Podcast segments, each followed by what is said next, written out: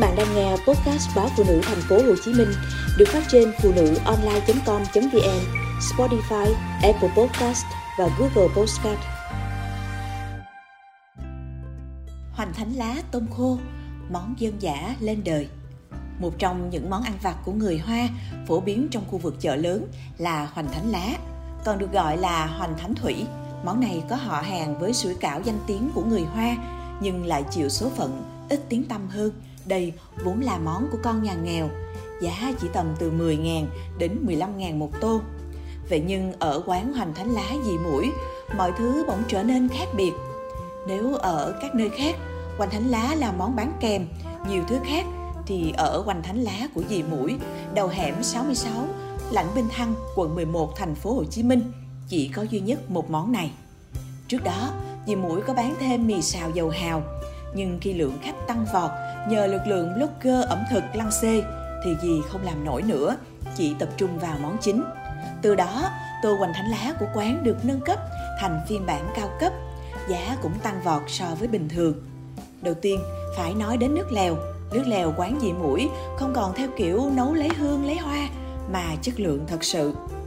Bạn thử nhìn lượng tôm khô dồi dào trong nồi, chắc chắn sẽ bị choáng Di chia sẻ, lượng tôm khô dùng để nấu nước lèo lên đến gần chục ký mỗi ngày.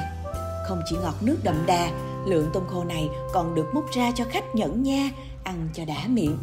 Đặc biệt, thành phần chủ yếu của nước lèo, quán di mũi chỉ là tôm khô và huyết. Nguyên liệu chính của món này chính là lá hoành thánh. Thông thường, mọi người vốn quen thuộc với lá hoành thánh tươi, dùng để gói thịt và tôm làm thành món sữa cảo. Nhưng đây là dạng khác, quanh thánh lá dùng nấu có dạng khô, miếng to, dài cỡ 1,5 gang tay, màu vàng nhạt. Miếng hoành thánh chưa chế biến thì giòn, mỏng và dễ gãy.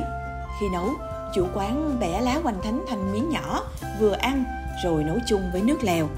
Đặc biệt, dẫu nấu lâu, hoành thánh lá vẫn không bị rã hay trương phình lên.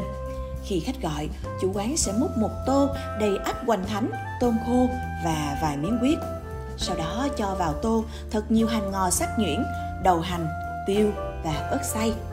Món này gia vị phải cay vừa, thơm nồng mới kết hợp ăn ý nước lèo tôm khô.